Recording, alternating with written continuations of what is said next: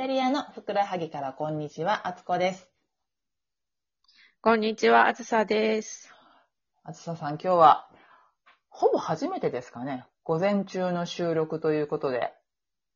そうですねね。午前中に話すのは初めてですね。いつも午後が多いよね。午後ね、お昼ご飯後に、えっ、と、収録してるんですけど、今日はいろいろな諸事情がございまして、あー朝はいの10時ですね。じゃあやってみよう。やっております。今日もいい天気で。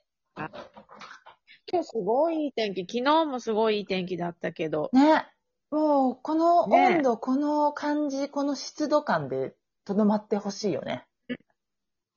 もうこれが今もうあれですね。一番いい状態ですね。寒くもなく。そうそう。昨日、あの、夜働いてたんですけど、もうあのーその、昨日、一昨日火曜日は、ちょっと風があって、で、日日中も曇りがちだったので、夜もそんなに温度が上がらずだったんですけども、皆さんダウンを着てうん、外で食べてらっしゃいねました。まだまだ寒いかもですよね。ただ、それが一昨日で、昨日は、えっ、と、まあまあ、あの、いい感じだったので、皆さん、あの外で召し上がる時も、まあ、あの、軽めのシャルパ、えーフェルマか、えーと、トレーナーとか、そんなの、ちょっと羽織られて、召し上がってらっしゃいましたね。そうなんです、ね。いい季節になってきましたね。で、ただやっぱり今年ね、ねなかなかコロナの影響もあって、客足は少ないっていう話ですね。なんとあ、な本く。当に、うんなんか、昨日行ったレストランはすごいなんかあの動きがあってなかなかいいって言ってたよ。あ、そう？なんかね、場所まあ場所、ううんちはね、海だからね。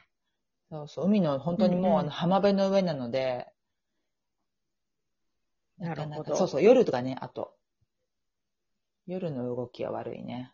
って感じですね。そうだね。夜は、夜はまだあれがあるんだっけ？門限があるんだっけ？フォークあるんでね。そろそろ。そうそう。で、そうなんですよ。私、あの、今までワイン屋さんで働いてたんですけども、いろんな、あの、状況が変わりまして、かなり重労働を毎日する必要性になったので、それで肩を言わしてしまったので、うん、ね、あの、フィジオセラピストに通ってたもんね。そうそう。フィジオテラピストに通ってたんですけど。で、まあ、うんもう、あと、えーと、その仕事の密度が非常に高くてですね、もうちょっと、日もさっちもいかない状況になってきたので、仕事を変えようという時に、思ってる、いや、さなか、うん。えーファルコナーラ、私が住む町の海の家、海の家って言ってもあのレストランなんですけども、レストランと、あとね、うんえっ、と、に200本ばかりのロンブレッロをね、あの、貸しパラソルを持っていて、うん。だから200家族、でもそれ全部もうね、あの、予約済みなんだって。だから、あ、シーズンね。そう、シーズン貸しのやつでフリーで貸すパラソルは残ってないって言ってて、で、そうなんだ。何がそんなに人気なのかっていうと、お風呂、お風呂じゃないわ、ジャグジーとプールうん。が結構ちゃんとしたのが、あの、浜辺に併設されていまして、ね、おしゃれな感じです、ね。おしゃれなんですよ。で、あと他にもね、あの、なんだったっけな、えー、パドルって言って今、イタリアで払ってるんですけども、テニスのちっちゃテニスと卓球の合いの子みたいなやつで、そのコートも、あうんうん。前一度ね、お話ししまししたまよね。したかね。すいません。それと、あと、うんなんかあの、今ね、フィットネスジムを外でできるようにっていうことで、パーソナルトレーナーをしさ雇用して、その、うん海に来る方が、っていうかまあ、お客さんをね、新しいお客さんを獲得するっていう意味で、そういう感じで、あの、ジムがえー、面白い。海沿いでできるっていうことをされてるんですよ。で、テニスコート海沿いで。そうそう。へーでそういうものを全部、まあ、総合してやっているレストランなんですね。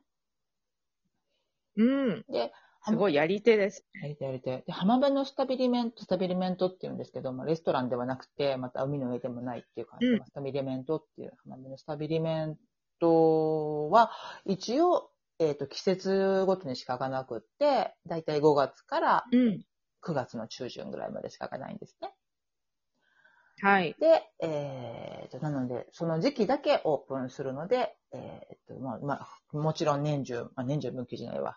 えー、と、土日は休むじゃないですし、朝の、まあ、大体、こうんこらっちような朝ごはんから夜まで行くので、大体8時とか7時ぐらいから、えー夜中の12時、1時までぶっ通しでオープンしてるという状況のお店のところで、今、ちょっとした試試運転をさせてもらってるんですね。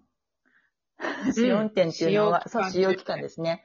そう、あの、彼らの、そのオーナーがまた別のところで、あの、ワインの関係するお店を開けるので、そちらに、えー、スタッフとして入る予定なんですけども、そうではなくて、今はじゃあもうちょっととりあえず慣れてみようということで、レストランの方で、カメリエレ、えーと、給仕ですね、給仕係、はい、サービス係として、はい、は。い、行ってます。1日4時間ぐらい、もちろん無料で、給料なしで。イタリアの。ね、使用期間、使用期間、ただなのっていうのがちょっとね、なんか、あのそうそうそうびっくりびっくり文化ですけどね。びっくり文化。でも、あの、お互いにね、あ君も嫌だったら今だったら嫌って言えるし、僕も嫌だったら嫌って言えるから、みたいなね。うんうん、もうなんか、お金ないって払うつもりはさらさらないから、そんなことを 話題にも出せないっていう感じですね、こっちからしたらね。老婆って言われたらもう、ああ、そうだっていう。ただ、うんうん、あのー、なかなか面白いですよ。働き方はもう全然違うし、あ、そうなんだ。何が違うかっていうと、もうやっぱりね、あのー前々ずっと言ってるけど、言ってますけど、あの、うん、準備をすることができないうん。時間を、うん、あの、なんていうかな、うまくその先を見てオーガナイズをすることがそんなに上手じゃないって感じかな。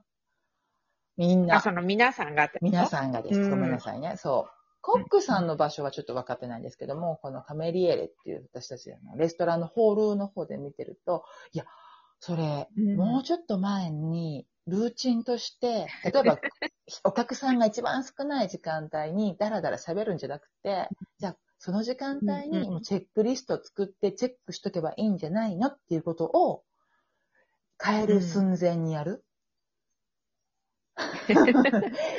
そうそう。アッコさん、ここでも出番ですよ、日本人ならでは。多分ね、これはもう変えれないと思う。うん。あの、もう、これは私たちのルールだっていう感じで言われるので、だもう、あのー、で、だから今、えっ、ー、と、コプリ方向っていうことで門限時間があるので、基本的にお客さん11時ぐらいまでには帰れるんです、出られるんですね、店から。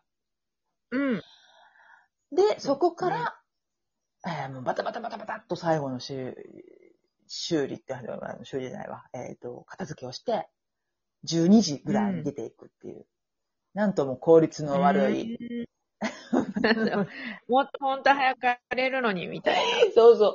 あとはね、あの、あれもないんですよね。オーダーストップみたいな時間も。まあ今ちょっと時間がおかしいからかもしれないんだけど、あんまり今も、うん、えっと、だから、本来ならばおそらく9時半ぐらいにはもうキッチンの日は全部落とすと思うんですね。9時半か10時ぐらいかな。うん、でそのタイミングで日本だったらもうあのキッチン閉まるんでオーダーストップですみたいな回っていって、オーダー全部ね、ね取りますよね、うん、ないんです。ないんだ。じゃあ結構ダラダラと。ダラダラとしてて、でも最後、10時過ぎとかに、あのーうん、最後のオーダーが入ったりとか、まあキッチンがもうその時完全に中が閉まってたら多分キャンセルするんでしょうけど、まだキッチン空いてる状況で、例えばジェラートだけとかさ、だったら全然受けてっていうので、出せる。出せるようにして。お客さんのわがままにすごく、お客さんサービス、なんていうか日本みたいにお客様は神様だではなくて、もう来ていただいた方に、もう本当にくつろいでいただくっていうのがすごくモットーみたいな雰囲気、レストランそれはでも感じますよね、とっても。うるさいこと全然言われませんしね、なんかね。うん。そうそう。出ていけとかね、もう言われないしね。そうそう、そう 出ていけ絶対言わないですね。うんうんね、私はから、ま、そうなそう、前レストラン、ホテルにつけ、ついてるレストランで働いてた時は、本当皆さん、ホテル泊まってらっしゃるんで、遅いんですよね、帰られる時間が。永遠と。永 遠。12時過ぎても座ってらっしゃって、そこから、その、グラスとかも下げれないっていう状況で、ずっと待ってた覚えがあります。なるほどね。そう。ほう。あそれは、あれですね。働く人にとってはすごい大変な、制度ですよね。うん。で、うん、あとはね、キッチンの中はね、あの、シェフは、オーナーシェフなんですけど、オーシャンシェフの方はもちろんイタリア人で、うん、あとはもう全員、あの、セネガル人とか黒人の方ばっかりです。うん。で、そうなんだ。そう、ホールも、今年ね、イタリア人の人がね、あんまり働きたくないって言ってた。なんかみんなもうコロナボケしてて、もう家にずっといたりう、ん仕事してなかったりしてて、お金がね、あるわけじゃないんだけども、なんかこの、アクセク働くっていうよりも、ちょっと夏を楽しみたいとか、ちょっとゆっくりしたいっていう感じで、あ、そうなの？そう、そんなにね、あの応募に来ない、募集しても応募に来ないんだって、やりたいっていう人が。みんなもうあそう夏なんだの海は、うんみんいいわ、海の仕事はいい大変なのかわ、みたいな。たら。違う違う、全然その辺も違うでしょ。